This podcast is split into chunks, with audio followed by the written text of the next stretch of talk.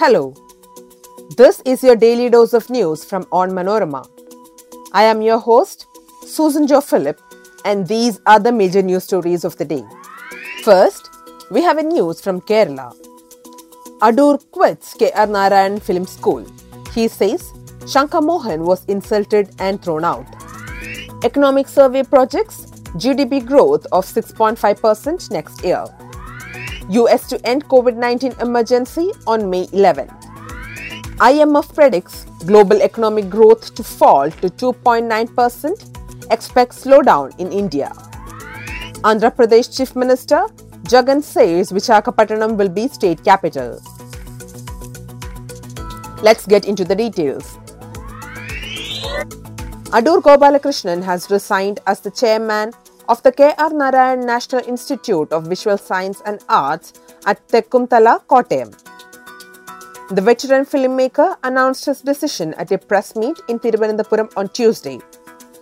He quit the post in protest against the turn of events at the institute, which culminated in the resignation of Shankar Mohan as the director of the film school.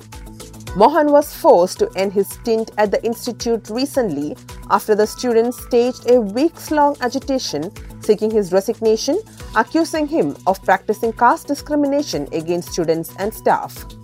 Gopalakrishnan met the media a day after handing over his resignation letter to Chief Minister Pinarayi Vijayan.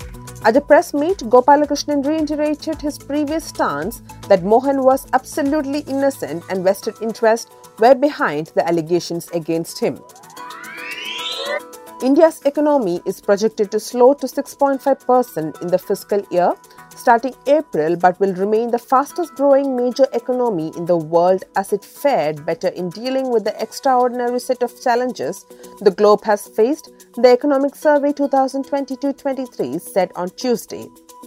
India's gross domestic product GDP growth of 6.5% in 2023-24 compares with an estimate 7% expansion in current fiscal year April 2022 to March 2023 and 8.7% in the previous year.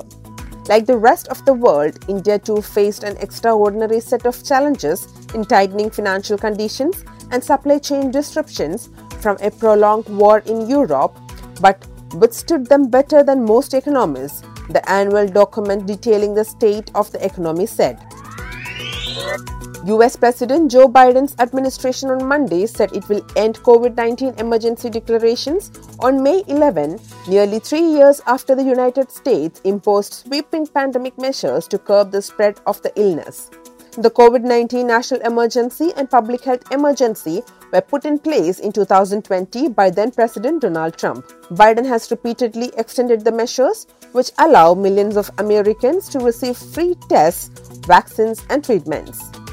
The White House Office of Management and Budget OMB said in a statement the declarations, which were set to expire in the coming months, would be extended until May 11 and then terminated.